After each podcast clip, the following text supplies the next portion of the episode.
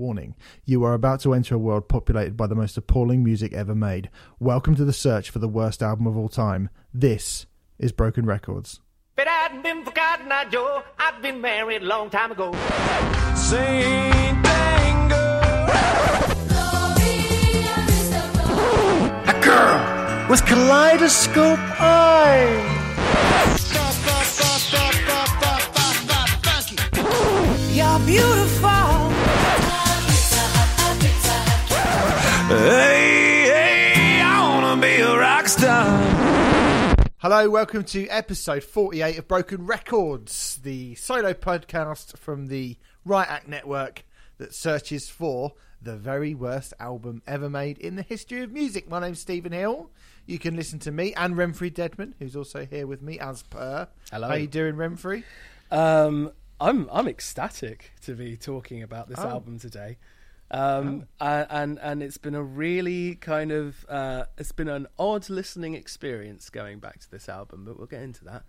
But yeah, I'm all we right. How are you, Steve? You've got uh, you've sustained an injury. Do you want do you want to talk about that, or do you not want? to Well, we about talked about this on last week's show, but Oh, we we are recording because we spoke about last week's show. We actually recorded the day before it was put out, and because we're going to Bloodstock theoretically, because my ankle is fucked still. Um, I am theoretically still going to Bloodstock, but we're recording this a little bit earlier than we usually do. Hopefully, nothing terrible will happen to the members of Coal Chamber between recording and this uh, podcast going out, and then we'd look like really awful people.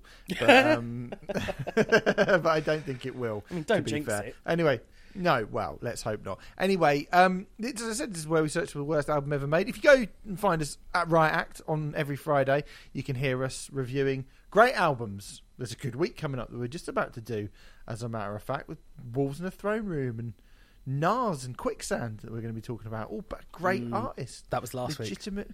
If you think about it, when this is coming out, that was last Oh week. yeah, fuck. We haven't actually recorded that. Oh, this is weird, isn't it? This is weird. Oh we just dear. fiddle fiddle with the sort of recording times that we do. Well, that's all right. That's out then. You can listen to that now. Even though, let's hope it is. Again, I don't want to jinx it. Let's hope that we do get a chance to record that podcast that I've Fuck just those. said exists, even though we haven't actually recorded it yet. What a weird little thing this is. Anyway, It's a pretty bonkers week this week. I mean, this week is last week for those who are listening to the podcast when it came out. Oh, time, time. Oh, it's so confusing. no one cares about this today. Let's be honest. Quick, um, quick detour. Uh, Back to the Future, the music. Back to the Future, the musical has Yeah. opened today in London. Now, That's it. Back to the Future is your favourite film of all time, right? Correct. One and two combined Yeah. are my favourite. I I, mean- can't split them. brilliant, brilliant uh, choice. It's a fantastic film. I think the first one in particular is almost perfect, actually. Uh, your, almost about it. your feelings and thoughts on a Back to the Future the musical, Steve? Um, I don't need that. No, neither do I. It looks like it's going to be awful. Well, musicals are awful. That's a little A lot of them fact of either. A lot of them. I, I think you know stuff like the Rocky Horror Picture Show is the exception that proves the rule. Hey, Hamilton. I I was absolutely blown away by Oh, Hamilton. okay. Yeah, yeah, yeah. I think Daveed Diggs of Clipping Fame. Why are we talking about such good stuff on a on a podcast? It's meant to be about shit. I doubt Back to the Future the musical's good. No, to I, be fair. no, probably not. Um, anyway, look, we searched for the worst album ever made. We have a massive, massive list of records, all records picked from this particular list that we have, and uh, not our own personal opinion. They are albums that have some sort of reputation as of being bad. So um, this week we are going to be adding to the 47 albums that we have already put into our list chamber music by Coal Chamber, the second studio album from I think probably the most famous spooky core band. Would you say they're the biggest spooky core band? Probably are. I think they're just they're more. Yeah, they are the biggest because there is no other spooky core bands. Anyway, there's the big ones from that massive, important genre, spooky core. Coal Chamber, the second album, uh, released on the seventh of September, 1999. That is the day that will forever be etched in the minds of anyone who loves spooky core uh, as a landmark date because chamber music came out. But before we get into chamber music, Let's run down the flop 20, the 20 worst albums that we have featured on this podcast thus far. At number 20, we start with Razorlight by Razorlight. It's followed by Viva Brothers' famous first words, Linkin Park's One More Light, Super Collider by Megadeth, Theory of a Dead Man, The Truth Is, Slick Dogs and Ponies by Louis XIV, Queen and Paul Rodgers with The Cosmos Rocks, Richard Ashcroft's United Nations of Sound, Sergeant Pepper's Lonely Hearts Club Band original soundtrack, Eoghan Quigg by Eoghan Quigg, Graveyard Classics Volume 2 by Six Feet Under, Blood, Sweat and Towers by Towers of London, Hard to Swallow by Vanilla Ice, Angelic to the Core by Corey Feldman, Philosophy of the World by The Shags, Little Xan with Total Xanarchy, Blood on the Dance Floor with Bad Blood, Methods of Mayhem by Methods of Mayhem, The True Symphonic Orchestra with Concerto in True Minor, Uncle Kracker with Double Wide, and Brokencyde still at number one with I'm Not a Fan, but the kids like it. We are going to add to that list chamber music by Coal Chamber. Wow, Remfry. We're on fucking home turf here, aren't we? We've had a few weeks we've been going, oh, Emerson, Lake and Palmer, the twang, Yeah. things that we don't really know so much about. We are on absolute home turf here. We know what's going on. It's Coal Chamber. We're metal guys. We grew up in the 90s. We know about Coal Chamber. This is going to be a fucking home run for us. This is easy street, in it? Surely. I, I mean, to be honest with you, I felt like um, I could have continued researching this one for a really, really long time. It was almost classic album kind of stuff. in hell. terms, in terms of the research, certainly not in Yeah. terms of the quality. Um, and there are some amazing Coal Chamber rabbit holes you can go down. Yeah, I really, really enjoyed this. Really enjoyed flicking through some old. Um, I know you've been flicking Mm-hmm. through some old and Metal Hammers, um, and just looking back at it and kind of going goodness me, we were sold a load of crap, weren't we? And we bought it. Well, look, this is. The th- I think we need to hammer this home straight away because people of our age, you and I, will go, "Oh yeah, Coal Chamber. That was a thing, wasn't it? That was a big deal." Like we remember how big a, b- a deal this band were back in the late nineties. Uh, they and they were now in 2021.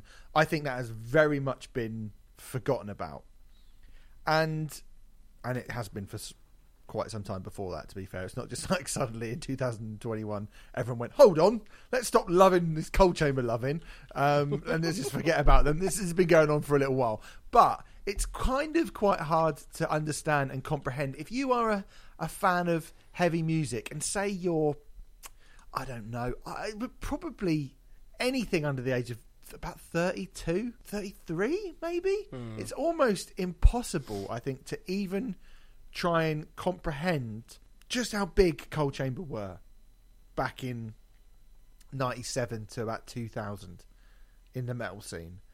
But let's try. Let's try and give Coal Chamber a little bit of context. So, Machine Head, Korn, Deftones, Fear Factory, all the, the big bands from that period, right? Think like Machine Head came along in, in, in 94 with Burn My Eyes, blew up, particularly in the UK, within one tour. We went from supporting Slay at Brixton Academy to headlining Brixton Academy. Korn, within the space of an album and a bit, went from a kind of unknown curio that was being name checked by people like Max Cavalera to the definitive metal band of an era, pretty much. Deftones, we all know about Deftones and how big the impact that Deftones had and continue to have, and the mad kind of career that they went on, defining like probably pretty much new metal's definitive artistic statement with White Pony. Even Fear Factory, who are not as big a band these days as they were back then. Fear Factory were a front cover of Kerrang band. They played Brixton Academy. I saw them at Brixton Academy a couple of times. These were the sort of definitive bands in heavy music of the mid noughties. You could chuck in a few others. Type O Negative would be one. I think it'd be obvious to chuck in, and obviously uh, the Panteras and the Rage Against the Machines and the bands that were kind of a little Faith No More that were a little bit before that. But during that kind of, I guess, what I like to sort of refer to with glowing nostalgia is that sort of first wave and birth of what became new metal. All of those bands were super, super fucking exciting and, and, and brilliant as well. That's fair to say, isn't it, Remfry? yeah, metal absolutely like had one of the most interesting alternative boons that it's ever had. Yeah, and then Coal Chamber came along. yeah. And it really is that simple, guys. I mean, I'm gonna I'm gonna say I think before Coal Chamber came along, you could look at pretty much any band from that era and have something positive to say about them. Dog Eat Dog, I know some of you will go, Dog Eat Dog. Shit like Censor, obviously like Paradise Lost and then Entombed and the whole kind of the Peaceville 3, the Swedish Melodeath thing, black metal, um, and then Cradle of Filth's appropriation of black metal with gothy things, alternative metal of White Zombie and Prong.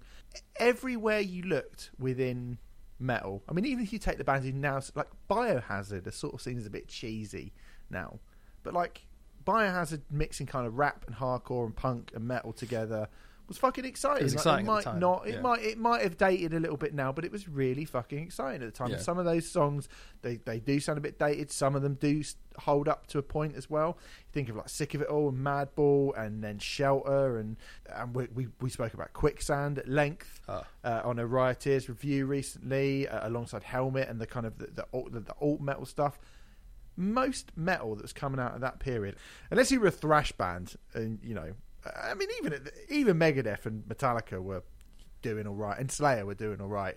Really, it was only the sort of the bad Testament albums and the bad Exodus albums that were being released at that time where you're like, oh, that is a bit crap.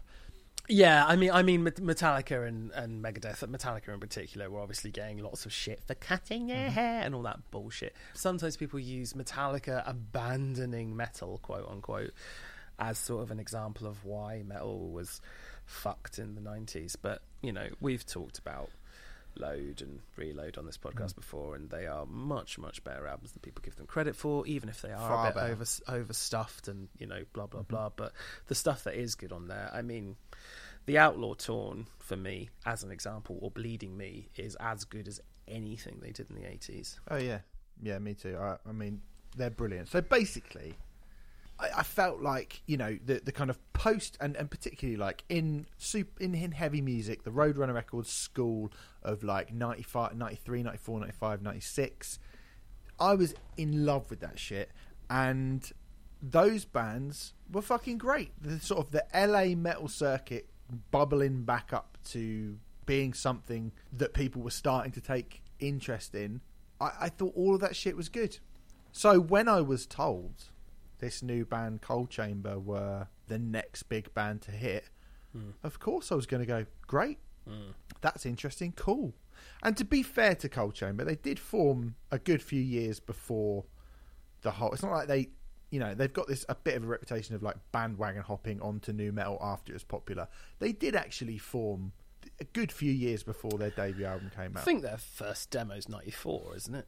Yeah, yeah, like yeah. that. So you know, they they they were right at the start of what we're broadly going to call new metal, and in a post roots world, that had become the most talked about sound in heavy music. Really, they had links with Dino from Fear Factory, who um, I think pretty much got them their deal with Roadrunner, and Ross Robinson, who didn't actually produce any of the band's albums. I guess you'd say kind of dodged a bullet there a little bit, but.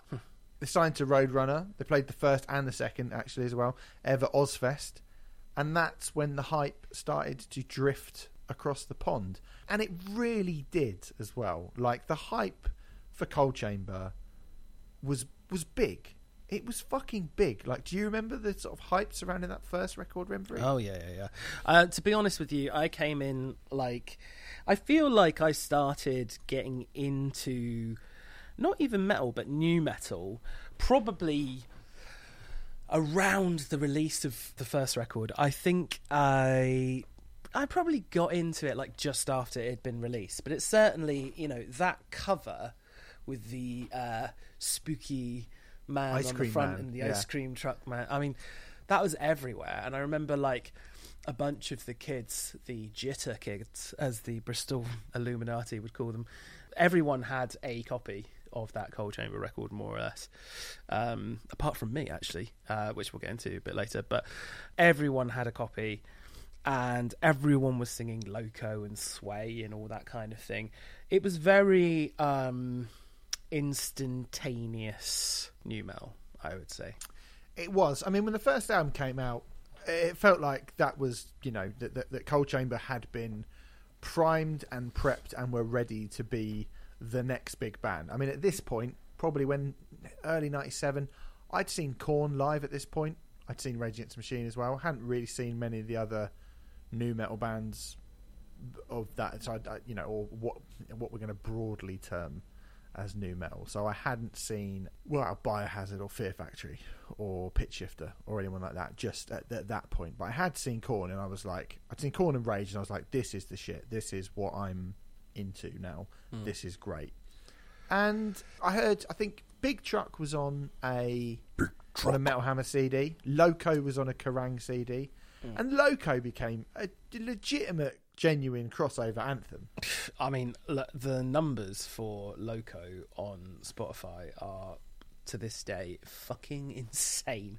I'm sure it's on plenty of playlists, but the numbers for Loco 21,350,118 It's mad. listens, which is um, by far and away their biggest song. Their next song is Sway, which is 7,764,464.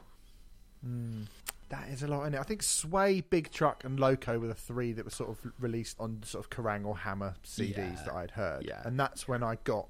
That's when I got. I went and got the album. Um, Loco, and this doesn't sound like a lot, but I think for the for the debut single of a kind of new metal band before new metal was a real kind of genuine, proper mainstream concern. Getting your debut single in the top 80 of the UK singles chart when you're a fucking weird new metal band. It's pretty good going, I think, especially considering the album's already out. Yeah. Has been out for a little while and the song's been given away for free on Kerrang CDs. I think number 80 is is kind of all right. I mean, th- th- there are bands like Dub, you know, Dub War got to number 41, I think. So in that, but that was you know the sort of lead single off their second album and hmm. stuff. So I don't know, maybe I don't know. I just thought that that was like quite good for Coal Chamber in 1997 to get to number 80. But look, look, they, at that point they were the third band on. I mean, Machine Head, Napalm Death, Coal Chamber, and Skin Lab opening on a UK tour. Coal Chamber second from bottom hmm. Playing the Astoria, and you know, and their, their singles getting to number eighty. That's quite impressive. As is the fact that you know they opened for Helmet at the LA two as well Yeah. around this time. Mm. So you know, there was a lot of hype surrounding Coal Chamber, but they still were being put on fairly low down on the bill just after the album had first been released. But once it kind of came out and got a good review in Kerrang, not so much in Metal Hammer, which we will discuss in a little bit, it felt like that shit accelerated really, really fucking quickly. Really fucking quickly. Yes, it did. Because it went it went gold in the US, five hundred thousand copies, which again, I think for a band of their ilk on their debut album is pretty impressive. Mm-hmm. Peaked at number seventy six in the UK album charts, which again is like all right, I think. it's okay. And it was, get this, a number one album in Germany. Cold Oh, Chamber by Cold shit. Chamber. Now I'm It went to number one in Germany. The number one album in Germany. Wow. Okay. that that Which is mad. That is impressive, and I had no idea about that. That's bonkers. Hmm. Um, yeah. I mean, it sold over hundred thousand copies in 1997 alone, and sold approximately three thousand copies a week towards the end of the year. You know, those numbers are, are really, really impressive. Like, definitely, even then, I think. And certainly people were paying attention, weren't they? Uh, because they ended up getting big, big management as a result, didn't they? They did. I mean, you know, throughout the rest of the, the sort of the promotion of, I mean, I mentioned they played. I think they headlined the second stage of the 1997 Ozzfest. Obviously, they headlined the second stage of the 1998 UK Ozzfest as well, um, which we're going to get to in a minute. But they toured in w- with Pantera in the US. Start of '98, they toured with Megadeth. So you know they're getting big support slots. And in London, by the end of 1997, they played the Astoria, didn't they? They headlined the Astoria. Oh yes, Oh, oh yes. Did you go to that? no, no, no, no. Okay. Well, this is what I wanted to bring up. I did go to that gig. Right. So I got the album I was like, this is all right. It's good, actually. I like this sort of thing. And then, yeah, the Kerrang X Fest show at the Astoria. I'd seen Deftones at the Astoria a couple of months before. I think I saw Fear Factory a couple of weeks later as well. I'd just seen Faith No More. I remember going to see Coal Chamber, and I, I, I literally like a week or two before, I'd seen Faith No More at Brixton Academy, and I was just absolutely blown away with how fucking incredible Faith No More were. They were amazing. I went to see Coal Chamber, and it's the first time I'd seen a band, and I remember thinking, "Core, you're this is a bit rubbish. This this new metal lark is a bit shit." Like they just looked really, really clunky, and I thought this isn't all it's cracked up to be, is it? Like I, it was like a real kind of it was like a light bulb moment went off in my head where I was like, they don't seem like they're very good. Why aren't they very good? I think it's like looking back on it now, and obviously things are never actually this simple, but we simplify things over time. But looking back at it now, I think it's very, very easy to see Coal Chamber as the beginning of the end for the quality of Yeah. new metal. It feels like they were the beginning of the second wave. And you know, you have made the point that like Coal Chamber I mean Coal Chamber actually formed in 1993. I just noticed on their Wikipedia page. And you know, I'm sure they didn't sound like they do on the 97 album. You know, I'm sure they didn't sound like that in 1993. Um, and certainly there's a lot of derivative stuff that Coal Chamber do.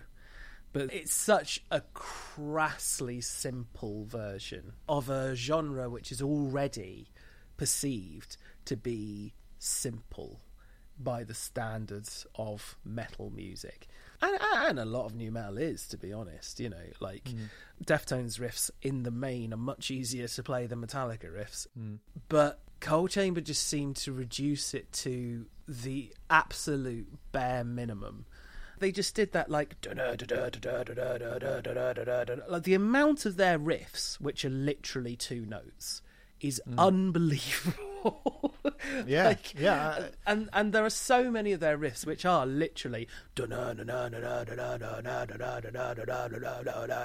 like that kind of thing, especially on that first record. Oh, the the first album is so fucking rudimentary. It's unbelievable. Yeah, and yeah, I think yeah. that was like watching it live, and I was like, Jesus, it really struck me. Having seen Korn, and and having seen Deftones, and the power of Korn, and the tightness of Korn, Mm. and like the sort of class of Deftones, and I was like, there's, there's, there's none of this. The best thing about that gig was loads of smoke being put onto the Astoria stage, and Des crawling on during their intro tape, which was Planet Earth by Duran Duran. And I remember thinking, like, Pla- Planet Earth by Duran Duran is by about a million percent the best song that's been played tonight. Like, I think if you go and see Deftones and they play Planet Earth as their sort of intro song, I think even then you might go, "Cool, that might be one of the best songs played this evening, even by Deftones standards." By comparison with Coal Chamber, it was so far ahead. It'd be like having "Happiness Is a Warm Gun" by the Beatles, and then the Fast Food Rockers come on. It was like that big a gap. It was unreal, right? So you know they won Best Newcomer at the Kerrang Awards that year. I should mention as well. So like they they were a big deal, but they were crap. Can we just pop back to something that you said? Uh, Des Fafara crawled on stage. He did, uh, with yeah. smoke. Now, I guess And he popped up. there's this kind of theatrical element to them as well, and the whole spooky core thing has just been mocked roundly. And I think the image people were really like tearing apart at this point as well. You know, I mean, there was a lot of like weird ass imagery stuff in new metal, but I mean, is there an argument to say that mm, Coal Chambers started that? Uh, They were definitely. I mean, you know, let's take all the bands we've spoken about so far as a pre-Coal Chamber thing. Type O Negative didn't look. Stu- you know, they- had a uniform. They didn't look stupid though. At this point, I guess Korn were famously wearing. You know, it was oh my god, they're wearing basketball vests and beanies, and they're wearing tracksuit bottoms. Oh, I can't believe this. Well, lots of people wear that. It's not. Yes, stupid. but very, very like. I don't even want to say normal clothing because I don't want to insinuate that if you dress up like Coal Chamber, that's not normal. But it's um, it's far more outside of the mainstream than a fucking Adidas tracksuit, which is as mainstream as you can get, pretty much, isn't it? Yeah, know. well, that, that's the thing, isn't it? Is that like it's only because Korn were a metal band that that looks weird. Exactly. Yeah. If Korn sounded like Oasis, that wouldn't have looked weird at all. Or if they sounded like I don't know, the Stereo MCs or something, no one would have even thought that was a thing. But because it was like oh my god, they're playing metal and look, they're wearing tracksuit bottoms. It's insane. Yeah. Um, and you know, Sepultura, Fear Factory, like those bands. I don't think you know. Did Fear Factory look like freaks? Not really. They look kind of different, but they didn't look like oh my god, look at them, they're mad. It's insane. And yeah, Coal Chamber came along, and it was like the thick eyeliner, the face tattoos, the slightly tilted. Look at me, bug-eyed. Mm. I'm mad, aren't I? Look how mad I am. I can't. My head's tilted to one side. I'm mad. I've Just... spiked my hair up and I've grown a goatee. I'm, and it's dyed my goatee red. I'm a nutter. I've got the bit. I've got that bit by my nose pierced, just under my lip and my nose, whatever that's called. got a pierce in there, and I'm staring very intently, but my head's slightly to one side. I can't be trusted. Like that was the whole. That was the thing, wasn't it? Just look at the Loco video for uh, proof of what Steve's talking about. But yeah, Or anything they've ever done. It- well, Um, I think the Loco video is probably the least offensive thing you can see by Coal Chamber. yeah, To be fair. yeah. And I think like when you get past that, I remember going in. So it was been December '97. Albums come out. First, I was like, yeah, cool. And then I was like, hold on, actually, I don't like this. This is not good. And then you go into '98, and I feel like to me, I've said it a bunch of times before. Save for the efforts of System of a Down and Slipknot, essentially, 1998 and 1999, new metal really lost all of its allure for me and I thought it was in a in a massive state. Now, bearing in mind what I've said before about pre Coal Chamber, pretty much going, I think everything in metal was really good in that period. Literally everything was really good. In '97, not only did we have debut albums from Coal Chamber, we had debut albums from Limp Bizkit, Hed PE, Snot, Incubus, and Sevendust. Right now, say what you like about those bands and their relative merits and their quality and blah blah blah. And but what they went on to do, they were all very successful um, with the exception of Snot, who obviously that sort of tragic circumstances that meant that they never really got to fulfil that promise. But I think it's fair to say that at the very, very least, that is an eclectic, interesting, and in the main successful group of bands, right? yeah, for the most part. Hmm. Who's the the outlier there? Would you say Remfry? Would you say for the most part? Eh, Well, the first Hed PE album is, is actually really good, but um, yeah, I mean, I didn't like anything they did after that. Hmm. But yeah, Now that is pretty much every sort of let's call it new metal album that I could find as a debut album that came out in 1997. Between 99 and 98, we had debut albums from Orgy, One Minute Silence, Spineshank, Ultra Spank, Crazy Town, American Head Charge, Dope, Staind, Chevelle, Cold, Godsmack, Linear 77, Methods of Mayhem, Video Drone, and Trapped. Plus, Kill to This, Powerman 5000, and Out put their biggest albums out. And we also got the first, just for balance, we also got the first Static X album. I've put that in there for balance because I do think it's quite good. But for the main, when you compare Limp Bizkit, Hed PE, Snot, Incubus, and Sevendust with Orgy, Spineshank, Ultra Spank, Linear 77, Dope, Video Drone, and Trapped, that's some drop off. And yeah, admittedly, you've got Slipknot and you've got System of a Down in there as well. But I do think that is in two year in a two year period, you've basically got two really good bands, a good Static X album, and then just oodles of crap from like the newer bands. I mean, when I was talking about um, first wave, second wave, and all that kind of thing, every single band. I, I think, to be fair, even Static X, I would I would argue, um, as good as Wisconsin Death Trip is, uh, are all kind of second wave at the very least. I mean, when you're saying stuff like Linear Seventy Seven, I'd say that's like third wave, um, and every wave is uh, diminishing returns, very much so.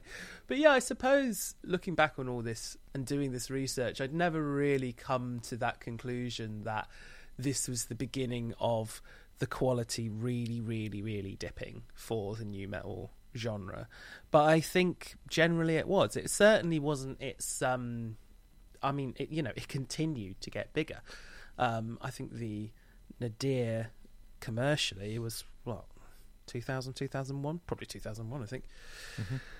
What with you know um, Iowa getting to number one and all that kind of stuff, but certainly quality control was massively starting to slip, and I guess Coal Chamber are the whipping boys in a way because that's when the tide was beginning to turn.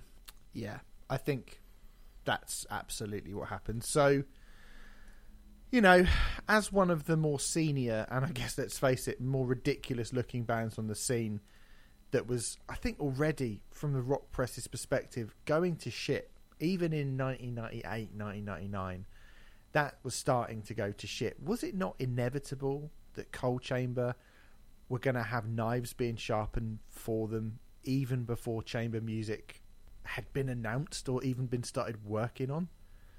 This was always going to be a fucking failure. Now I look back and it's like there's no, there's no other way that what could I don't know. I mean, we'll talk about the album, and I think the album obviously does play its part. It's you know plays its part, but Coal Chamber were on a fucking hide into nothing really. To give credit to Coal Chamber and their team, I think it's very, very easy to say that in retrospect. I mean, I think there was a lot of cynical hap- things that were happening with Coal Chamber. Sharon Osbourne was involved. Of course, there was lots of cynical things happening with it. But I, I, I- can see how at the time they might have just seen it as a continuation of the Deftones core and stuff. And yes, in a way it was, but it was also like a massive step backwards in terms of the actual quality of what was being released. You know, when you look back at Adrenaline, Deftones' first album now, it's actually a very basic, rudimentary album by their standards. You know, and I'm not that, I'm not saying it's bad, but it is very, very stripped back compared to what they went on to do. Coal Chamber makes Adrenaline look like Sergeant Pepper, you know, in that respect. Yeah, It's just so, so, so simplistic and so, yeah. so, so basic. There's also the controversy that the band were thrown into disarray when Rayna Foss, later Rayna Foss Rose, became pregnant. A woman in a band and she gets pregnant. Sad. And if you remember the whole Nadja versus uh, Rayna thing from the time, it looks really fucking awful in Yeah. retrospect. Really Terrible. awful. I found the letters page in uh, the two letters that were both letters of the week in Kerrang. I haven't brought it down. I probably should have done read to read it out. But one of them was go- was going, "Oh, why are they letting Rayna have a kid? She's fucking way fitter than Nadja. What the fuck? I don't want to. I don't like them anymore. She was the fit one." And anyone who thinks so is blind. And I was like, "That's your that's your thing of the week." And the other one went, "What an irresponsible woman having a kid and leaving her band. Like, is she going to go off on tour? I bet her kid's going to hate her." And it's like, well, what? What the fuck is wrong with people? It's a Like, horrible sense of it- entitlement, isn't it? It's It's just dreadful. terrible, absolutely terrible. So yeah, so that was a weird thing. But um, you mentioned Remfry that they signed with Sharon Osbourne, and I believe you have evidence to back this up. is that true? I have a, a, a, Kerrang in front of me from uh, July 17th, 1999. Got James Hetfield on the cover there. Lovely stuff. Hello. You familiar with? I've got one? that one. Yeah, the big yeah, day out. Yeah, yeah, yeah, yeah. And there's an article on Coal Chamber, and it seems to take place. What it sounds like it's a press listening party in LA Mm-hmm. for chamber music, and the way that the writer Joshua Sindel describes the party. I mean, in a way, he's kind of doing that whole thing of like, this party should be like full of loads of blow and like girls everywhere and blah blah blah, which is a little bit like, oh, come on, mate. But at the same time, he's he goes on for a long time about how boring the party is. Right. I'll read this bit to you actually. With chamber music, expectations for Coal Chamber are at an all time high. Sharon Osbourne, the band's manager, has flown to LA on her private jet, hello, taking time off from overseeing this year's Ozzfest to attend the party. She's of the opinion that the band's cult following could explode into mass popularity in a very short space of time. They've sold several hundred thousand albums without airplay and without MTV, she explains. They're not a typical MTV band, and I wouldn't want them to be. They can build an audience through touring. Still, despite Sharon's enthusiasm, the party remains disappointingly tame. Aside from the small boombox in the corner that's pumping out chamber music, there's precious little else to indicate that something special is happening. Considering the band's image, you'd hope for more bacchanalian revelry. Champagne should be flowing, chandeliers swinging, and chairs and television sets flying down onto the pavement four stories below. Dez Fafara has just about had enough of this refinement. Slowly, he reaches into his bag and pulls out a copy of Motley Crue's Shout at the Devil. Meegs Rascón is delighted. Now, when a party is so bad that pulling out a copy of a Motley Crue record makes it better, what an absolutely pathetic party. Um, I mean, look, we've been to a bunch of these press listing parties, and like a lot of the time, they're not like anything outrageously exciting. So it's just a bunch of sort of smelly journalists sitting around and listening to a record. They're never Sometimes. good. Uh, I, I, most of the time, I agree. Most of the time, they're not good. Most of the time, they're not much fun. But I mean, it just paints a pretty miserable picture, doesn't it? Well, I'm I'm going to read something from an even more explosive interview. Fantastic. Look at this Remfry. August 1999, Metal Hammer. The front cover. These are all bands who weren't considered who were, were considered uh, not worthy of the front cover.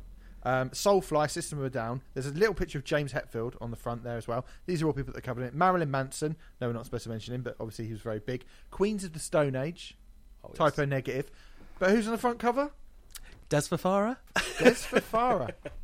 the front cover of Metal Hammer magazine. Lest we forget, this is what I'm trying to say. Coal Chamber. Dez Fafara stops the bullshit. Is what it says on the front cover. Dan Silver, who was a you know a big writer for Hammer in the in Yeah, the nineties. huge. The, the the headline says, "Will the real Dez Fafara please stand up?" And this is how Coal Chamber were being treated. Now I do remember, like I say, the original review, which I couldn't unfortunately find of Coal Chamber, Coal Chamber in Metal Hammer. Dan Silver wrote they they used to do a thing where they'd get an opinion and then get a kind of counter opinion. I remember Dan Silver doing the counter opinion of the Coal Chamber album, which got an all right review in Hammer, and basically I think give it like two out of ten or something. He was like, "This is fucking rubbish. It's rubbish," and um, this is I'm going to just pick a few potted highlights from this to illustrate a couple of things, which we'll talk about at the end. Uh, it starts like this. Coal Chamber. You either love them or think they're the worst example yet of the cynical music industry hyping very little style over even less substance, either embracing the quartet as inspirationally simulating entertainers or deriding them as the garish clowns mugging their way through their requisite 15 minutes of fame. What with their painfully now image and sound and conveniently unisex appeal, you could be forgiven for thinking that Coal Chamber are metal's answer to Steps. wow. Um, Well, they do both have songs called Tragedy. They do, yes, yes. He goes on to say, and then there's head goon Dez, a man variously described as the technicolor jolt in the arm that metal's drab and charisma devoid pre-millennial scene so desperately needs, or alternatively, a lucked out chancer who looks like the result of a tragic accident involving a Broadmoor inmate, several tins of paint, and a shopping trolley, and is old enough to be your dad, role model for a generation, or charlatan fleecing the gullible for all that he can. Now, on the eve of the release of the band's all important second album, Chamber Music, will the real Coal Chamber please stand up? That is the opening paragraph of the cover story of Metal Hammer magazine.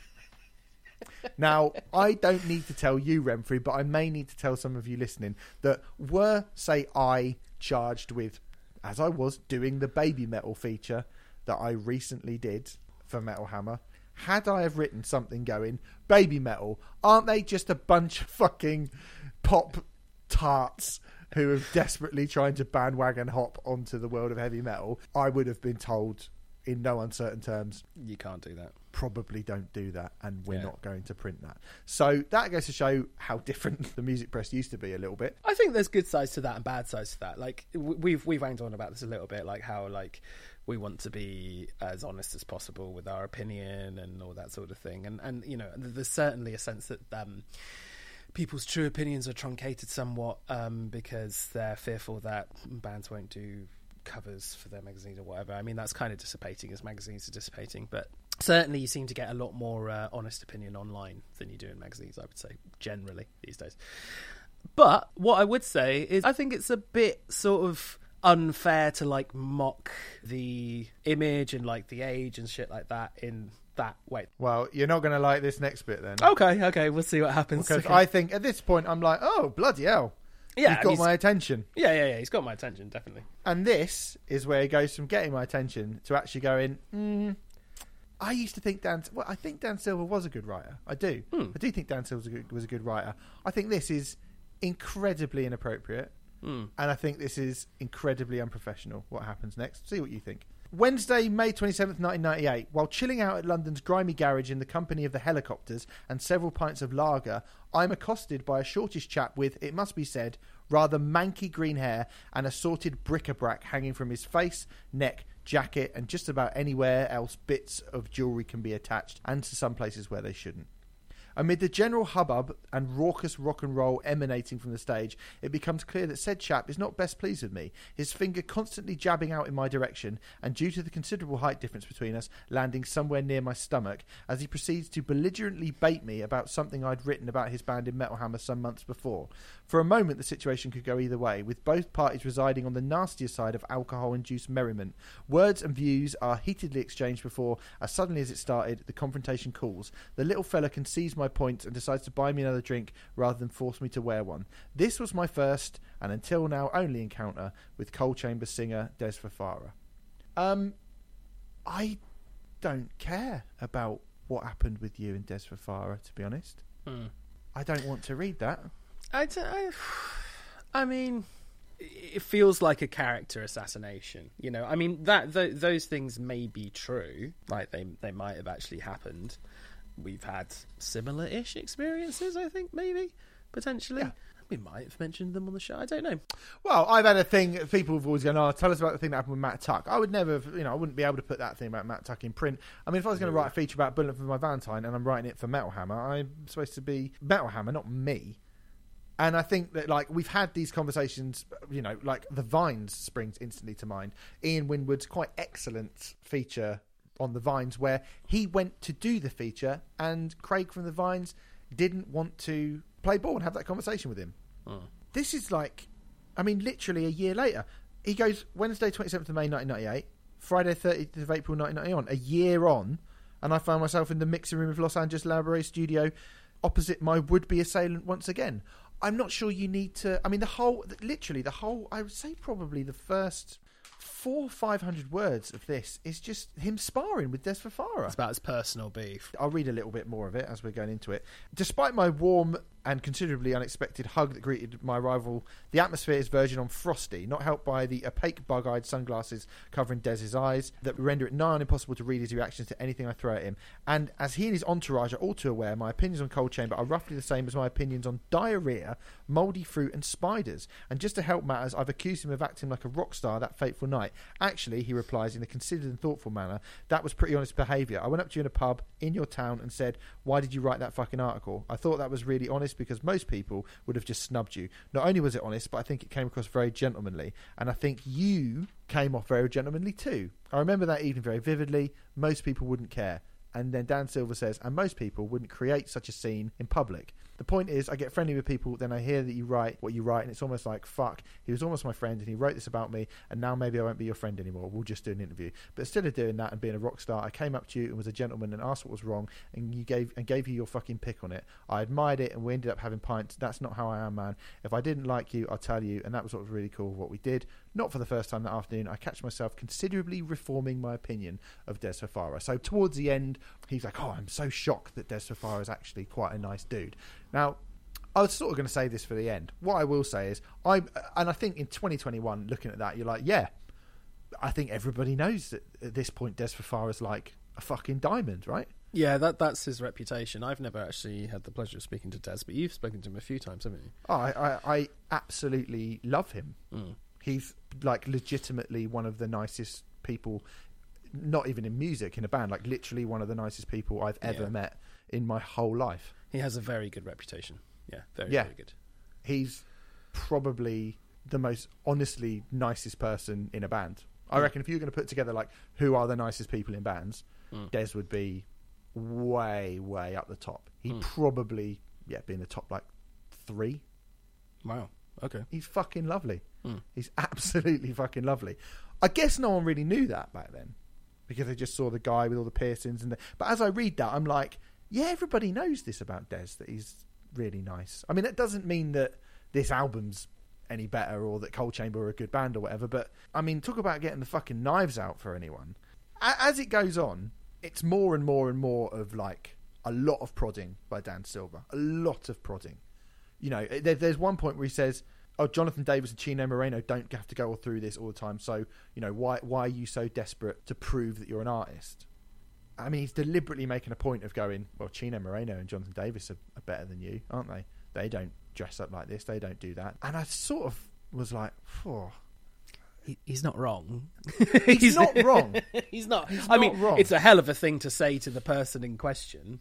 Um, Yeah. But but he's he, about the same time he's not wrong. But it's like, yeah, yeah, but is that really relevant to the? Yeah, yeah, yeah, yeah, yeah. No, totally. You know, I just think it isn't so much. I mean, it sounds like to me that that entire article. So he's put that encounter in the UK in to to show the juxtaposition between that and then at the end of it going, you know, at the end of the day, I like whatever I think about their music and stuff, like fair play to Dez Fafara, you know. I suppose that's the angle that's been put on the article. So I suppose from that point of view, I can understand why that's been put in there. It does feel somewhat self-indulgent to me, but then a lot of music criticism, like a lot of music press and music criticism, was very self-indulgent back in the nineties. There, there's some things that we hark back and go, "Oh, wasn't that awesome?" about music criticism in the nineties. But we actually, I think, more often than not, we actually do moan about some of the shit that was said. Um, in the 90s, especially when we go to like NME and shit like that. I think Metal Hammer around this time did struggle a bit with that sort of thing. Uh, yeah. Think Metal Hammer, like when you look back, like people say about how great Metal Hammer was back then, and I don't want to shit on anyone who wrote in there. But you know, they talk about the sort of the the new album, and Dez mentions Sex Pistols, Bauhaus, Specimen, Alien Sex Fiend, Iron Maiden, Judas Priest, Motley Crue, Adam and the Ants, The Cure, like as influences for the record. So I think there's a whole thing with like we are stepping away from new metal, and that's what chamber music was sort of trying to be. I've read a lot of this, but I'm going to read the very, very last little bit of this feature because I think it's quite interesting. As a joyful conclusion as this is to reach, the arch cynic embedded deep within me can't shake a nagging suspicion that all of this is a little bit too clinical. Perhaps the next logical jump in Coal Chamber's outrageous courtship of the media and the constant battle to bridge the credibility gap. But for now, I'll go with it. You know, I think we were credible with the people we wanted to be credible with, and I think now we're going to be credible with everybody, considers Dez. There's a lot of bands that are going to hear what we're doing and go, oh shit, they did it. They came up with a unique sound in a time and day when you can't do it. We did it, and it's in the rock genre, which is amazing. And like I said, it's a brave move. We don't want to be hip hopsters. We're out of here. Crikey. He might be a lovely man, but he is quite delusional. Yes. I would say. Like, I mean, you know, like I say, I've not met Dez. I'm sure he. I'm. I, I'm sure he's absolutely fantastic, but that is not the way that the world perceives chamber music en masse. I would say.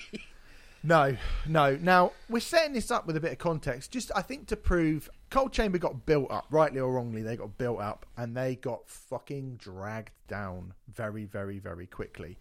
If we go into the reviews now, there aren't really many reviews from the time that I could find online. Unfortunately, I couldn't find the Kerrang review, which I think was pretty sniffy about it.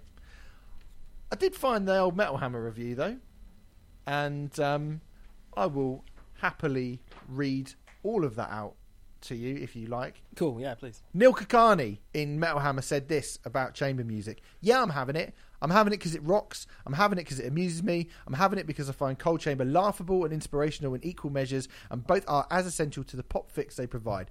Talk to any of Coal Chamber's fans, and you find yourself waiting for their faces to crack, waiting for them to admit how damn difficult it is to take them seriously. Fact is, it was difficult to take the untextured nastiness of their ep- eponymous debut without cracking a grin. Difficult to read about them without seeing them as no different to the pierced up pissheads and stoners we all are. A band so close to the ground, so indistinguishable from their audience, the temptation is to dismiss them as fly by night chancers. A mistake, because it's the transitory, ethereal nature of Coal Chamber, their sound is their saving grace.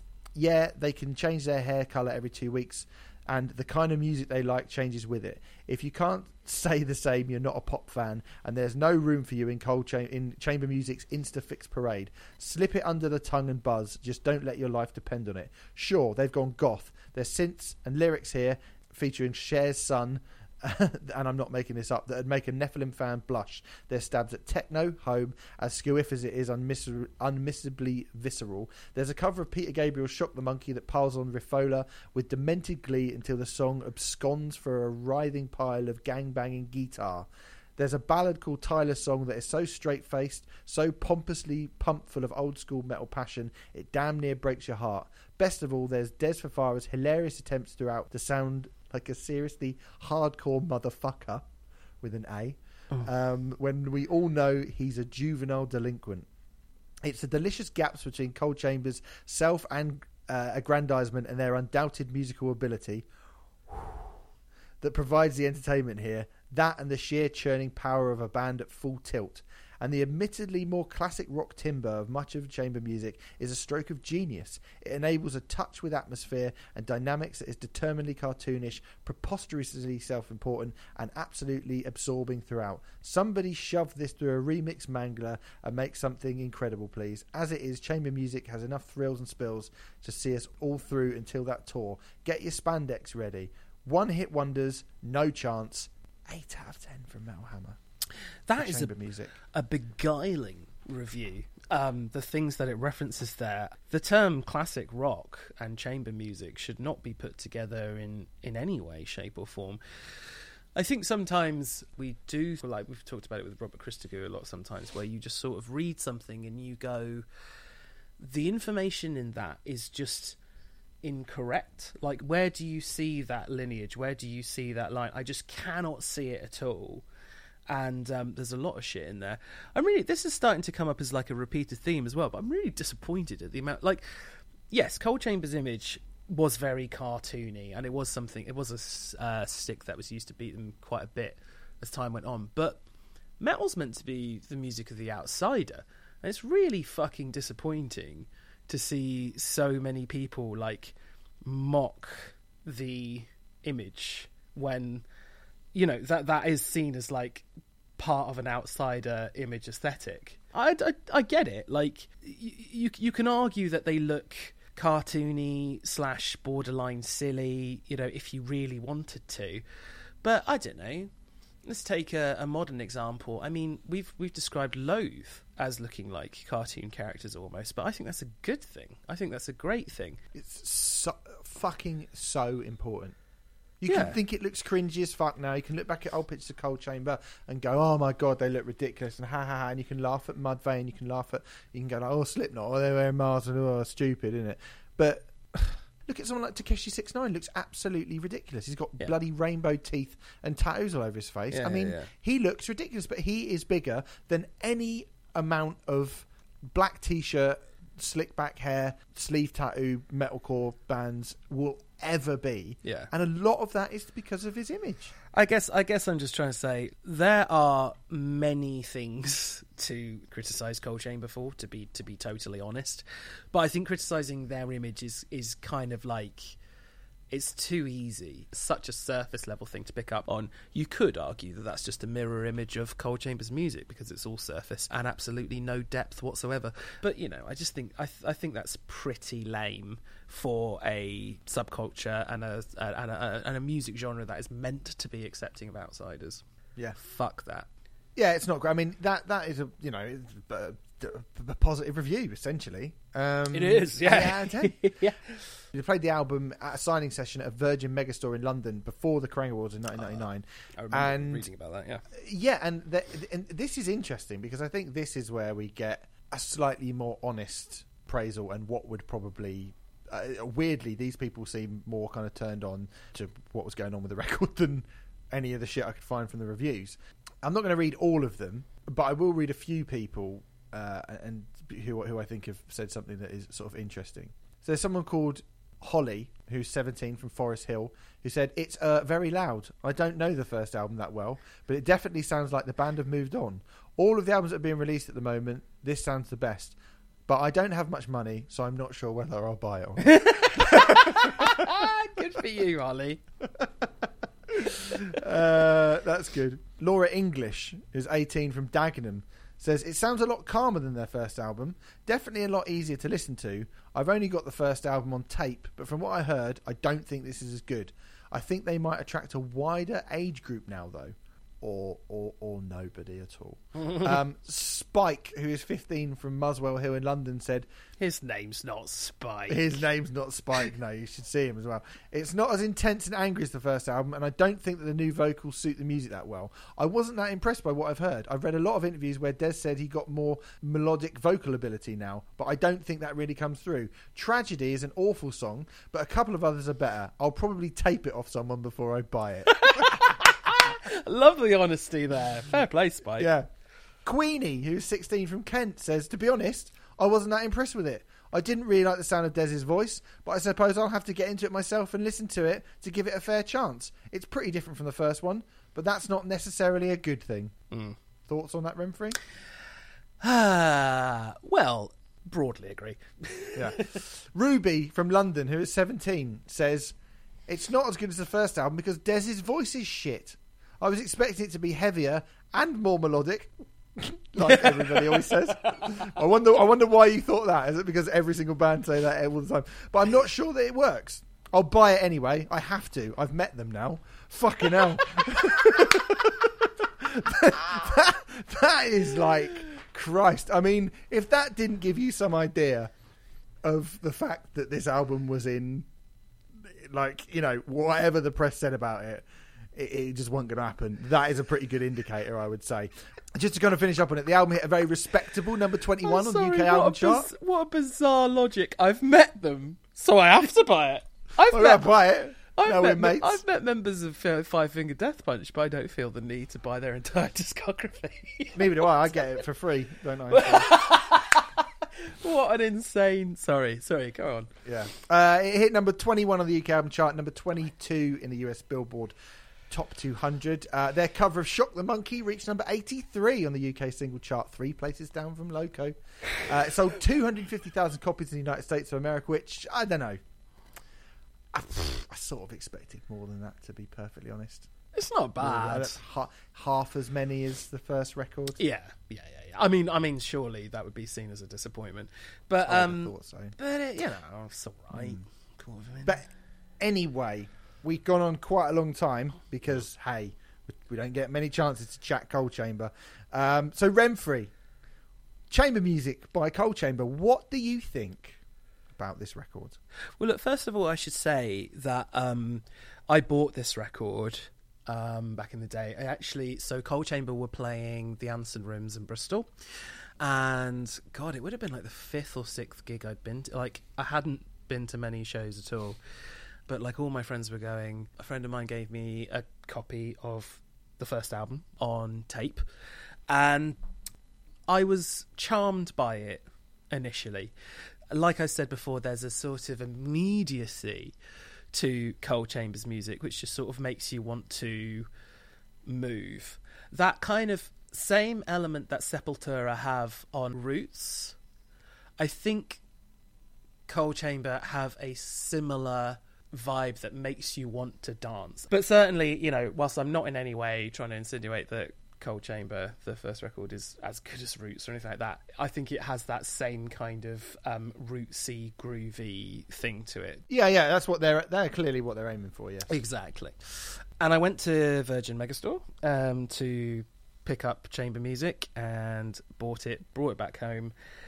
And we talked about this before that whole thing of like buying a record and like even if you think it sucks, just trying to stick with it because the rigmarole of having to get the money to go back into town and take it back and then exchange it for something else, it's just a hassle to do that.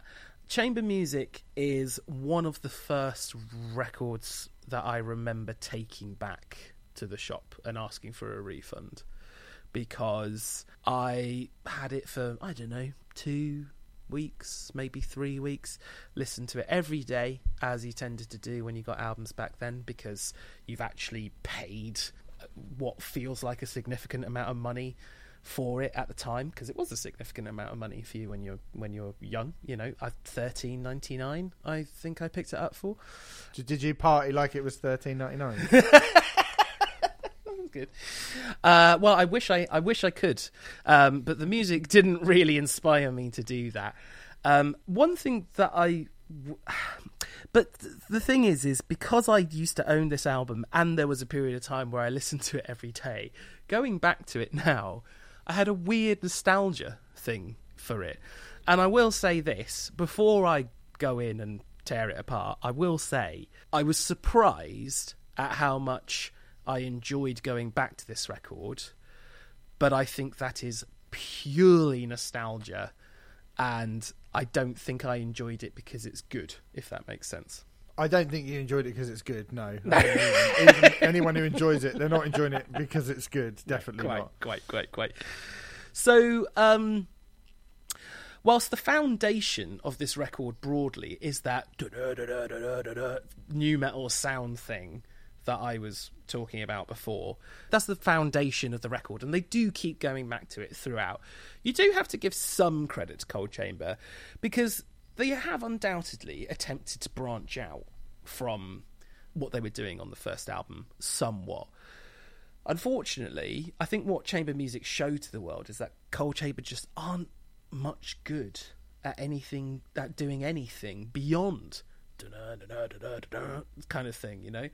And, and and even that form of new metal, like they're hardly the best at it, are they? I've just mentioned Sepultura, Roots. like, if you want the best example of that new metal to groove your arse to, to groove your arse to, unusual. Um, Roots by Sepultura is probably your best bet. Certainly better than Coal Chamber. And it's interesting. There was a huge list of bands that Dez Fafara mentioned, like The Cure, and all like so many many bands that influenced this record, and ninety percent of them, I was just like, well, I don't hear any of that at all. I mean, you may well listen to those bands, but that influence has not gone, gone into this record at all. Um, the Cure is one of the few ones where I'm like, okay, I can see tiny, tiny little elements of the Cure's music, I guess. But the thing is, is a lot of this is just massively derivative of predominantly Korn. It's kind of interesting hearing people say that Dez Fafara's vocals are so much worse on this record than the first album. I don't think they're much the same, really. Um, there was a lot of talk of him going to a vocal coach and making his vocals even better. I, I, I don't think it actually had any effect at all. I think he sounds well- exactly the same, more or less. It's the um, the the odd melodic part that he tries to do. I think is is i- is the problem. Um, I mean, going through it kind of track by track, I think you've got tragedy, which is the sort of classic new metal bluster with no real song underpinning it. The vocoder, which I think was trying to be futuristic back in '99, sounds incredibly dated today. It's such a shame that the first lyric on this record uh, is uh, "Cynics in Christ like hypocrites, how they stick to you like glue." And it's just like fucking hell. You're opening your record with that. That is appalling, and the amount of Jonathan Davis mannerisms that he is doing in that line alone, in, in the entire record. But it is like, okay, you are full on ripping Jonathan Davis off here.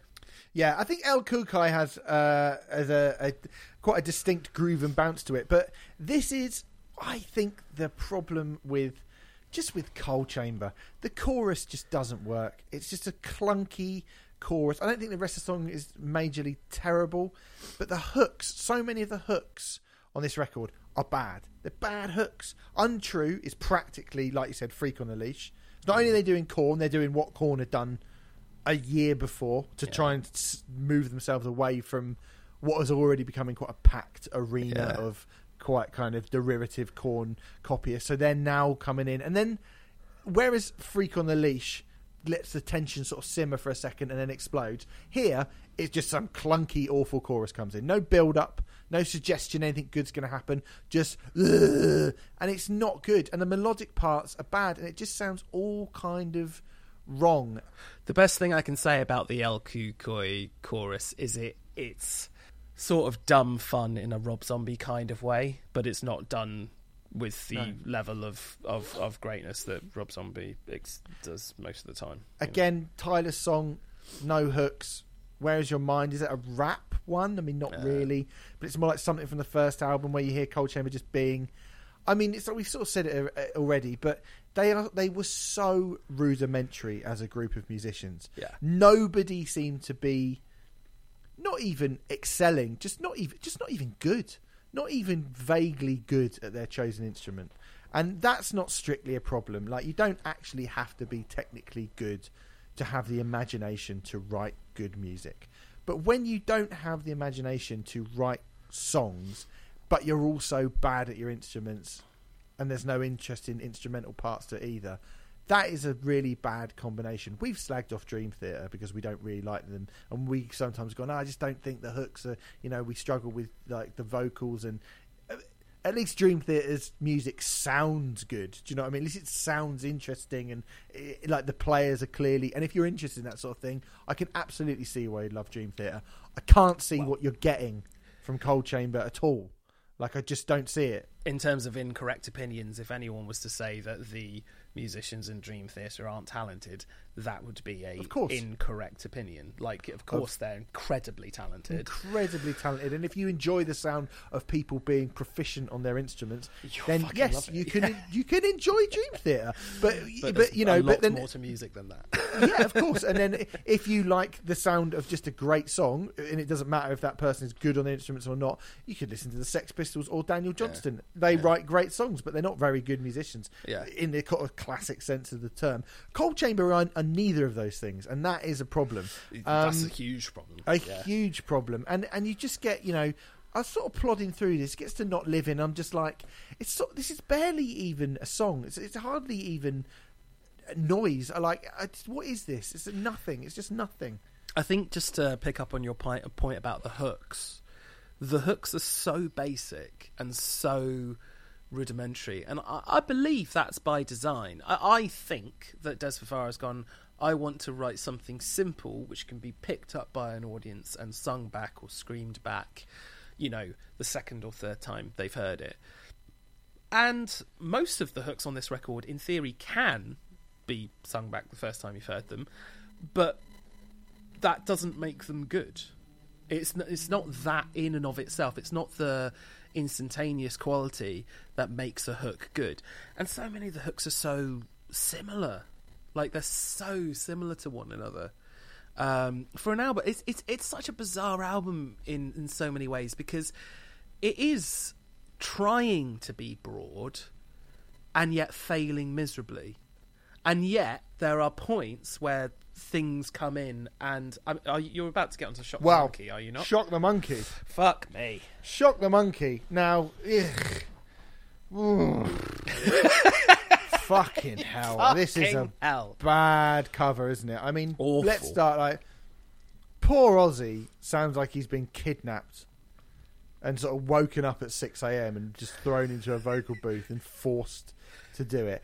I mean, that's probably not a million miles away from the truth. not. Like Sharon not. probably won. Come on, Ozzy, you've got to sing for my new band. I mean, you know, like I, I, there's no massive secret that that's how it happened. Like Sharon Osbourne Yeah. was managing them, you know, and Ozzy Osbourne probably didn't have a fucking clue. They were, didn't really care. I was one of those people who went on for years and years, maybe a decade or so, um, and being like, I don't really get the Ozzy Osbourne thing. He's a crap singer. Now I look back at that and I think that's a little bit overly simplistic. I, I don't think Ozzy Osbourne is a great technical singer, and I think the people who try to argue that Certainly, at, the, at this point, certainly in the in the when you get to the late nineties and beyond, Ozzy is really sort of he he becomes a bit of a parody of himself at this point, right? I, I look. I don't think Ozzy Osbourne has ever been a great technical singer.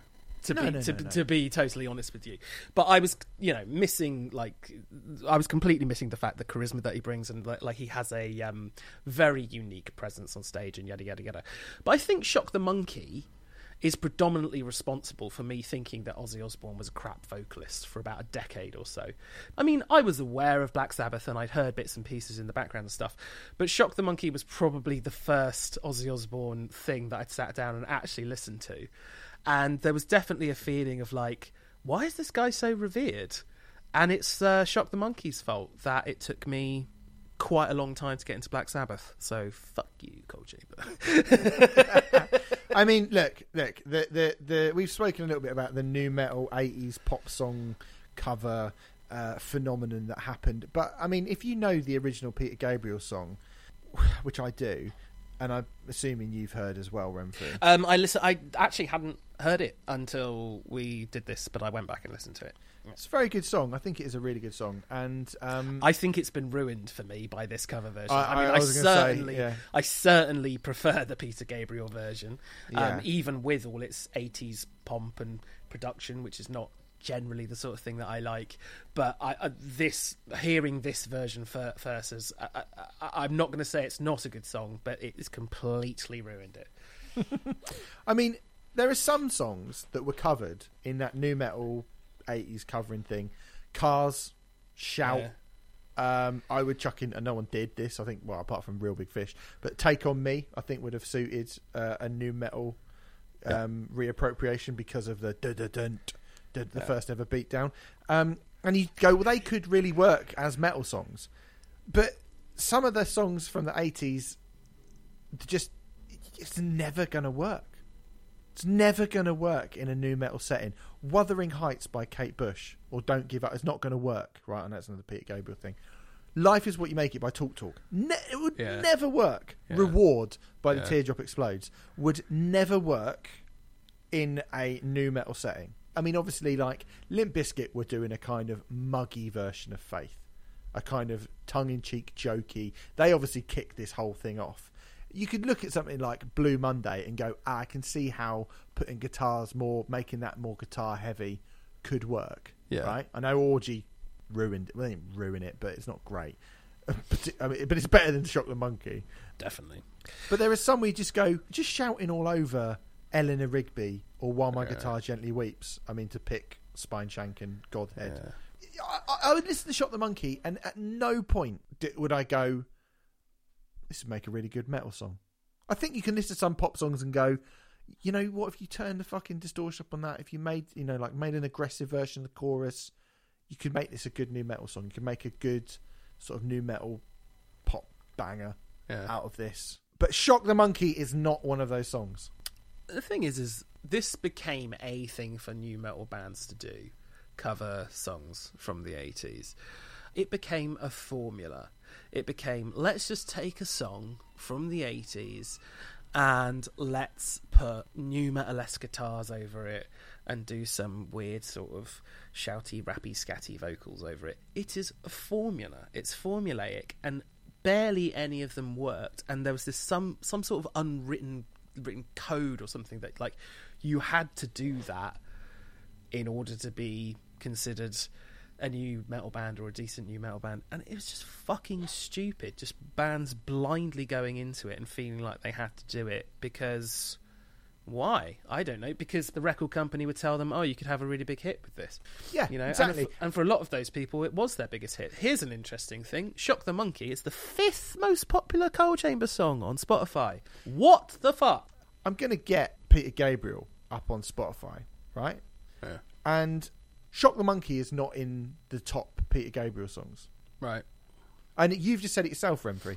You, you, you'd never listen to the Peter Gabriel original. no Look, it's a Peter Gabriel song, and if you're a fan of Peter Gabriel, and if you remember that stuff, like when you're picking Cars or Another Brick in the Wall, as Korn later did, or Word Up, like Korn did, or Faith by George Michael, or Blue Monday, you hmm. are picking massive songs hmm. that people go, ah, yes, I know that one.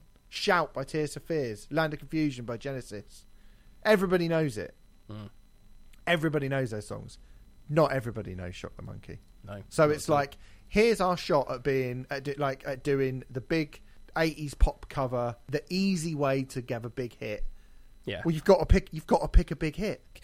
it, it, as as I said before, it's a weird thing in that this album does feel very samey throughout, but then it then they chuck in things like like Shock the Monkey does not work on the album. It feels like you're suddenly listening to a completely different album, and it and it totally takes you out of it. And I remember feeling that way back in 1999 or 2000, whenever I bought it and I very much felt that way now. Like it, it's just, it's just when they do go into different experimental realms, rather than go, "Oh, this is interesting," it's a bit different because they're incapable of making them any good. It just kind of throws you. and it just it feels like a really weird, odd, uncomfortable listen.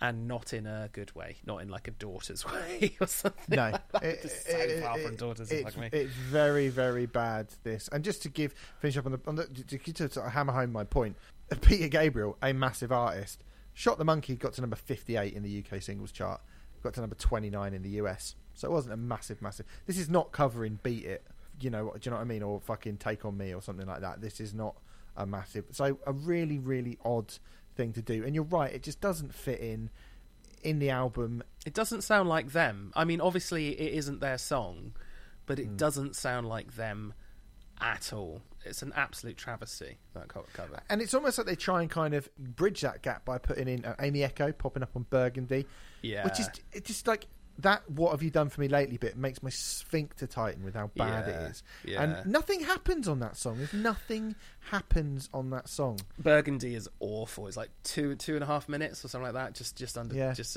And I think that's an example of them trying to do something a bit more experimental and a little bit weirder and a little bit unusual. But just like pretty much everything on this album, there's just no fucking depth to it. Like you only need to listen to it one time through to get everything you could possibly get from it. Um, and it's boring and it's dull and it's them trying to be kind of I don't know, atmospheric and strange and weird, and there's no like real distortion on it or anything like that. But it just sounds crap. It's rubbish. And I mean, I mean, I think we're going to have to fucking skip to the end at this point because it becomes an absolute blancmange of Oh, the same thing. My heart sank when you said we're going to go through this track by track. I was like, Yeah. really? No, fuck that. Um, I mean, "Feed My Dreams" I think might be the worst riff on the record. But then I was like, how can I even tell? Am I? I mean, it's just losing the plot. You're 11 tracks in, and you're just like, end this fucking record. Yeah. End this fucking record. But you've still got five more songs. You get Aimee Echo coming back on My Mercy, which is at least a little bit different. I'm actually not going to shit on that too much. I don't think it's a great song, but at least it does try and incorporate those kind of 80s gothic influences a little bit. I mean, No Home, you get back into very atypical Coal Chamber sound, and you think, well, that's not too bad, but it's five minutes long. Uh, Five minutes. Yeah. Don't need a Coal Chamber song to be five minutes. And there's stuff at the end, like Notion. I actually listened to Notion. I was like, I don't think this is too bad. But it's just my patience has been ripped to shreds by the time Notion comes in. Where if that was the first song, I'd go, that's not actually that bad. But it's been so long that I'm just like, okay, well, this isn't that bad, but please just stop. You need to stop. Weirdly, I agree with you. I think there's a little period between No, Ho- no Home, Shari Vegas, and Notion. Now, I wouldn't say those three songs are good songs, but I do think all three of them have like bits and pieces where I go, you've got a kernel of a decent idea there, which could have been built on, and you could have actually made a, a really good song on uh, out of that if um, you were more capable. Uh, no Home is one of the few points on the record where it goes a little bit experimental, a little bit different to the first Yeah, album. Yeah, there's that little mi- little mid section breakdown. There's- yeah, part. there's an extended midsection breakdown part where it goes a little bit like, um, well, it's clean guitars rather than, than like. This is the thing. Even the experiments, and I'm doing air quotes there, aren't that experimental on here. But you know, they they're trying, and I actually think you're right. No Home is way too long, but I I I like I don't know if I was producing this record, if I was helping them out with this record, whatever, I would have gone do something with that, build on that, because that is more interesting. We are always encouraging bands to do different things and try different stuff, and and Coal Chamber do that to an extent on this record, but they just prove how stunningly unversatile they are. That's that. That is the fundamental flaw with this record. They tried doing something a little bit different, not wildly different. Let's face it. That list of bands that Dez Fafara mentioned. I mean, that is insane. Some of the stuff that he was saying that they were influenced by. They're attempting something different, but it is an utter shambles and an utter failure because of the individual talents of each member of the band being shockingly low. And they fucking muck around. Even on uh, anything but you, eh, which ends the record, they have a bit, and then they muck around for ages. Just end the fucking. I was actually shouting at my stereo, like, just end the fucking album, end this record. I've never, even these long, some of these long ass, boring instrumental fucking records that we've had. I've been like, oh, this is two hours, and it goes on, and Yeah. Jesus Christ, this is really testing my patience. Like, even when I listen to stuff like that sometimes. I, I've never actually audibly shouted at my stereo before, but I was just like, just end this fucking record, please. Like you, it's done. It's done. Too long. No ideas. Too wacky. Trying to be too ambitious, which shouldn't really be a problem, but actually make it one. Just too dumb and far, far, far too often a mess. A stinking rubbish mess of a Yeah. record. This is the interesting thing, isn't it? Because it's um the, the the normal version of this record is 16 songs long and 55 minutes and 14 seconds, which is just I mean there is so much guff on here. It is fucking stunning that no one at any point went you want to maybe like take a couple of these songs off? Not only that, I actually um, obviously Roadrunner loved doing their old special editions and stuff like that. Let's release an album and wait for everyone to buy it, and then six weeks later we'll re-release it with two bonus tracks. I actually bought the deluxe edition of this record, so my version was 18 songs and uh, 61 minutes. Fuck me, a short sentence for drink driving and that. and that is the thing it really it really drags this album it really goes on and and it's essentially just variations on the same thing over and over again with a couple of deviations very few of which actually work here's an interesting thing that i found out about this record Troy Van Leeuwen, who later went on to do Perfect Circle and Queens of the Stone Age, played keyboards on this record. which was just an interesting fact which I didn't know. Yeah, but it's not good. This record. Um, so let's get into the uh, let's get let's get into the aftermath of the record. Um, Coal Chamber went out on tour with the Insane Clown Posse. As uh, appropriate, to be fair. Yeah, not the most ridiculous thing, really, is it? If you like shit music, that's the tour of the year, isn't it? Oh, poor! I tell you what, you're having the best day of your stupid, worthless life, aren't you? Um, um, they went on tour with Biohazard, Krayzie Bone, Twiztid, and Mindless Self Indulgence. Uh, apparently, the other bands were liked by audiences. Coal Chamber was not. Imagine going. I'm not going to go and see that band because I don't like the support band, but that is what Insane Clown Posse suggested had been happening. And I do remember the kind of Coal Chamber versus Insane Clown Posse ruck that was going on. Um, and um, they, uh, by all accounts, decided to have Coal Chamber eliminated from the tour. Now, I couldn't find anything about this, but I am very, very sure, very sure that there was some sort of on-stage kerfuffle between Insane Clown Posse and Coal Chamber back in the day, or something happened, and Coal Chamber went right, fuck this, and they just quit. Um, and there is a clip that you can actually find on YouTube of Insane Clown Posse talking about Coal Chamber being pussies and um, pussying out of the tour. Coal Chamber decided to file a lawsuit for breach of contract for Insane Clown Posse kicking them off the tour and ruining their touring plans for supporting chamber music, which is I don't know. I don't know whose side I'm on uh, out of those two. Probably because I like Dez. I'm probably on Coal Chamber's side, really. But um, it's like two shitty Big Brother contestants having a fight, isn't it? It's a little like- bit, yeah. But I tell you. I I do remember, and you know, I think this is probably again more to do with the other members of the bands more than it probably would be Dez. But I do also remember the tour where Coal Chamber. this tour was going to come over to the UK, and it ended up not coming over to the UK. But do you remember this tour, Remfry, in the US? Coal Chamber, supported by Machine Head, Slipknot, and Amen. I mean. You do not want to be Coal Chamber on that tour. No. I mean, you don't really No, want to no, be no. Coal Chamber, but you don't want to. Be, but like, imagine like Amen on their first album, fired up to fuck. Slipknot on Slipknot. Yeah. right. Machine Head, Yeah. fucking Machine Head. I know they're on the Burning Red, but Machine Head, one of the most reliable bands in metal live. Yeah. And then you've got to go on after that. They ended up kicking Amen off that tour. And Machine Head and Slipknot apparently talked a lot of shit about Coal Chamber around that time as well. If you, if I do remember, again, I don't have any evidence of that, but I do remember that happening. I do remember that like it felt like Machine Head, Slipknot, and Amen were like kind of pissed off for Coal Chamber for whatever reason. I would imagine Coal Chamber were pretty annoyed because they were getting their fucking ass handed to them every single fucking night of that tour. Anyway, uh, that was meant to come over to the UK. Unsurprisingly, it didn't. Um, instead, Machine Head uh, came over and toured, and they were going to bring Amen, but Amen couldn't get over for some reason. And Slipknot played the Astoria, which I was at, and I think um, that's been mentioned a few times since that gig. And Coal Chamber, rather than coming over, uh, supported by Machine Head, Amen, and Slipknot, actually did another Kerrang X Fest. Only two years after they headlined the Astoria themselves, they did two nights at the Astoria supporting, says co-headlining, but supporting Type O Negative.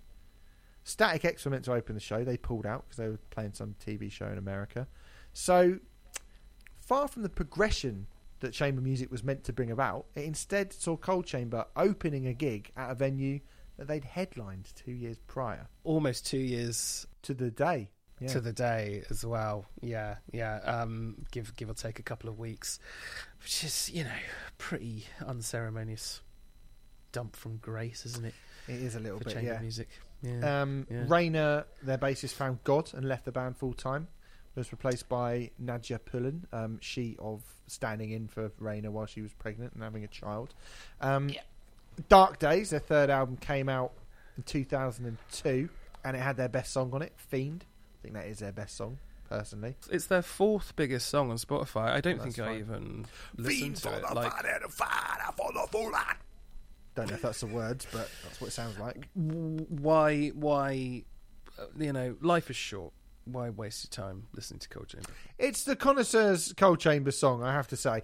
The tide had turned dramatically away from new metal by that point, though, hadn't it? Like, if it was kind of going that way in 1999, by 2002, it's in a bad place. And even spooky core, I think, as a genre, was stalling at that point as well, which, you know, none of us saw coming.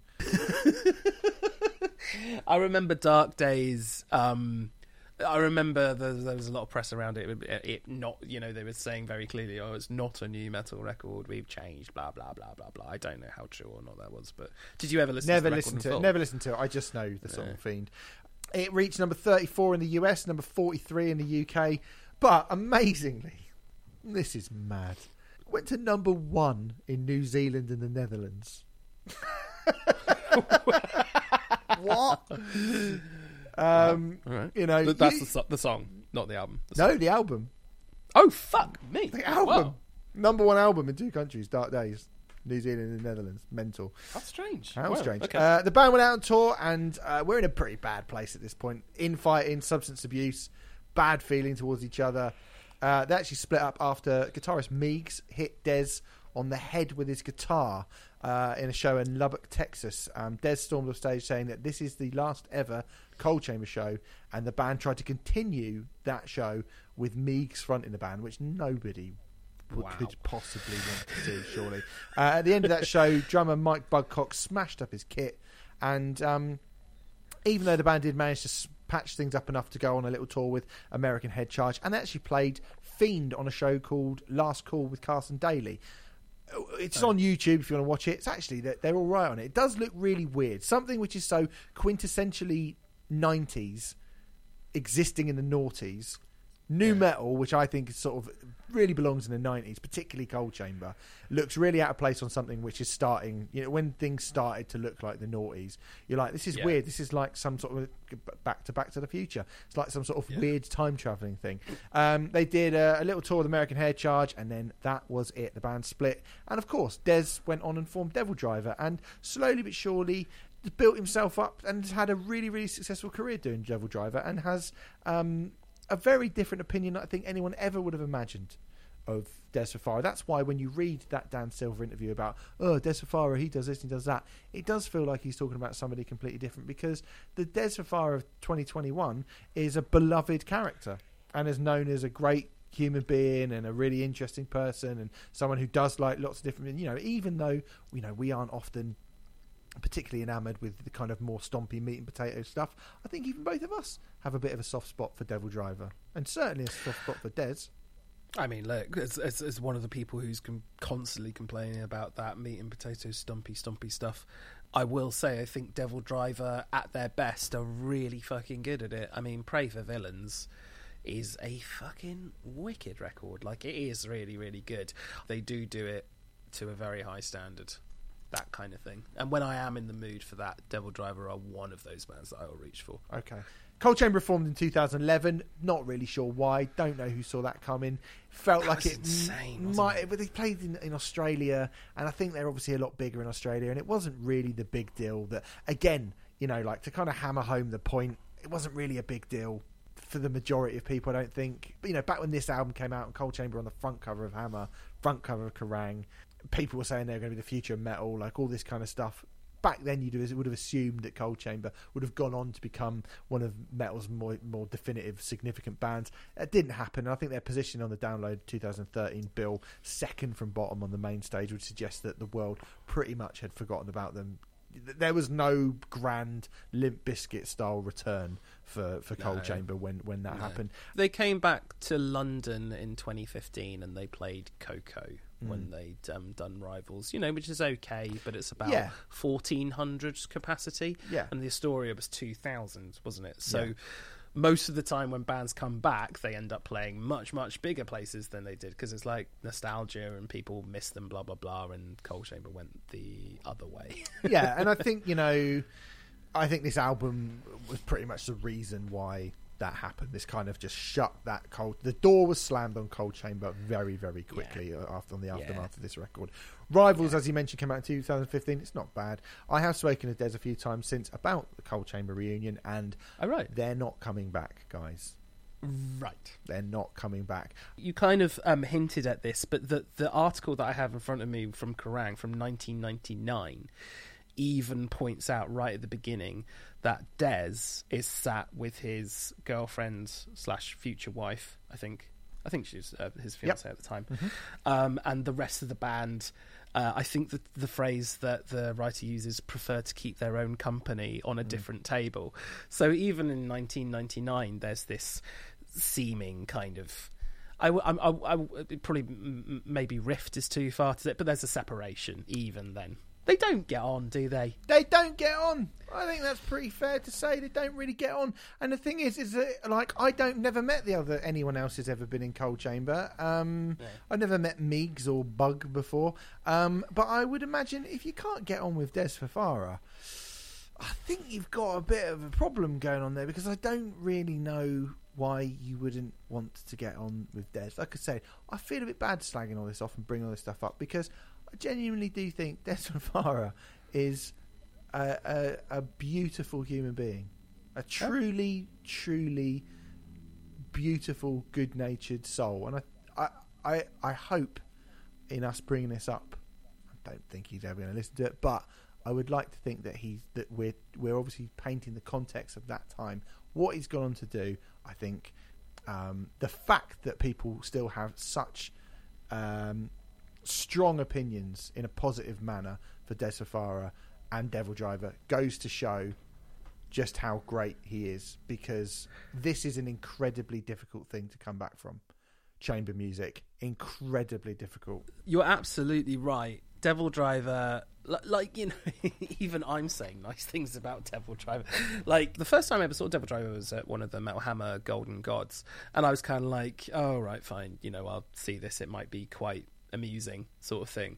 And I remember being really shocked and really taken aback at like how good they were, and I feel like that's been a lot of people's, you know, when Devil Driver were first announced people were just like, oh, the matey boy from Coal Chambers got a new band. That'll be a laugh. And you know, the first Devil Driver certainly album's certainly not the best one, but it's a damn sight better than um, anything Coal Chamber did. Oh I'd yeah, say. yeah, yeah. There's a fair few records that they have made that are better than anything Coal Chamber have ever done. I would say at least four records that are far better than the best of Coal Chamber, uh, which I think is Alan Partridge's favourite Coal Chamber record. Anyway, um, and even though I've put them in with that meat and potatoes thing, to be fair, you gave me an album trade off where they were doing like country and western covers, didn't Yep. you? And you know, that was again unexpected and I was really surprised by that and on paper I was like that sounds like a bad idea and they actually pulled it off quite well from Mm-hmm. what I recall like it's actually that's a decent record actually so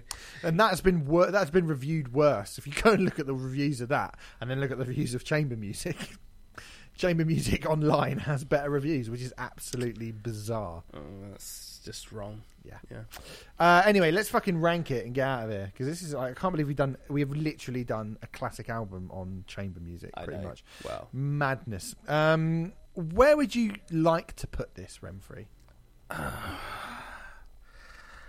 I haven't got a fucking clue to be honest with you Do you want me to start? yeah Okay.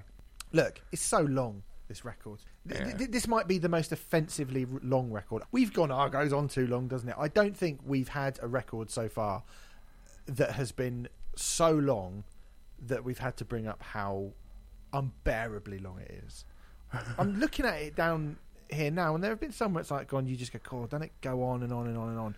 Even like the True Symphonic Orchestra, which was was you know 37 tracks or something, but like they're all some of them are 18 seconds long, and you know Black Flag Yeah. again like loads and loads and loads, and you know some of them are long. You go, "Fuck me, this is an hour." I mean, chamber music is is an hour, but God, it feels like forever. It just feels like forever, and I mean, I got to be honest with you, it's not even as interesting and as funny as something like Sergeant Pepper's or Richard Ashcroft's United Nations of Sound, and it's such a like ploddy, long, like prison sentence of a record. It's like a prison sentence. This record. I mean, is it worse? Like, th- there's a few, isn't it? Is it worse than Meth- Methods of Mayhem? I actually don't think it's as morally objectionable as as Methods of Mayhem. I also don't think it's as morally objectionable as Hard to Swallow. Although weirdly, the musicians in Hard to Swallow give it a li- that a slight edge because the musicians in Hard to Swallow, Shannon Larkin, uh, you know, th- they give it something. You go, well, you're actually probably better musicians. Ross Robinson, probably better people involved in it than Meegs from Coal Chamber. Do you know what I mean? Mm-hmm. Yeah, yeah, Just yeah, going like yeah, gong, gong, gong, gong, gong, like hitting his guitar like some sort of a seal. Do you know what I mean? Just going "Ong, ong, ong, ong," over and over again on the guitar. So they've got that, but then weirdly, I mean, Vanilla Ice is incredibly dislikable throughout all of Hard to Swallow. I'm, but I am looking around that area because it's new metal again, isn't it? And Wow, you're you're looking higher up the list than I am. So I, I'll tell you where I, I am. I think I was looking between Theory of a Dead Man, the truth is, and Megadeth Super Collider. Now the reason why I despise Theory of a Dead Man more than chamber music is just the sheer blatant fucking shitty misogynism in it and stuff like that. And what I will say, the the lyrics on chamber music are fucking awful, but none of but no, but none of them are like offensively bad as far as I could pick up anyway. Um, and to be honest, that's one thing I'll say for Coal Chamber in a subgenre that had, let's face it, quite a lot of misogynism in it. I don't recall Coal Chamber ever really going down that route. there's Amir of the Desert on the first uh, record, which is, Oh, um, but we're, we're that. not we're not doing that. But that is like, you know, ah ha ha ha Indians, isn't it? Like, That's, I mean, that is atrocious. Yeah, yeah, yeah. That is absolutely awful. Um, but but that but that's not this record. So so you know, um, I mean, it would have fit right onto this record in terms of its musical contribution to the world. So I kind of feel like for that alone, because if you're looking around Vanilla Ice, Towers of London, that's far more problematic stuff. I mean, I certainly the Towers of London record is almost half the length of this, but I think I'd rather go back to chamber music than Towers of London, if I'm totally honest. Eoghan Quigg is number 12. That's broken, like it sounds bad. oh yeah, I definitely. yeah. don't think this is particularly produced badly. It's dated, but then so most records that have come out in that time have. So I don't think that's too much of a stick to beat it with. Sergeant Pepper's Lonely Hearts Club Band. I mean, there are just some absolutely beguiling decisions, mainly down to ridiculous mountains of cocaine that are made on that album. And chamber music is just musicians who aren't very capable reaching beyond their limits, getting ideas above their station. I think that is less worse than Sergeant Pepper's. Richard Ashcroft's embarrassing United Nations Society. It's just fucking embarrassing. This is arguably embarrassing as well, but which is more embarrassing of the two? I'd probably say United Nations of Sound. Yeah. Queen and again, Queen and Paul Rodgers, the Cosmos Rocks. Embarrassing, yeah, really. Yeah. Louis the Fourteenth has all that like horrible Yeah, lyric don't like stuff. Theory of a Deadman, misogynistic stuff.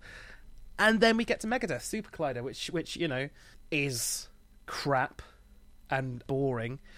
But I think chamber music should be above Super Collider because at least Super Collider is short in comparison, isn't it? It, it didn't feel Didn't feel like, like chamber it. music Yeah, felt a lot longer. It's than just Sister the sheer fucking length of chamber music that made. I mean, I yeah, all of that. I think hard to swallow. The, the only thing I was thinking is hard to swallow feels shorter, and the musicianship is clearly better.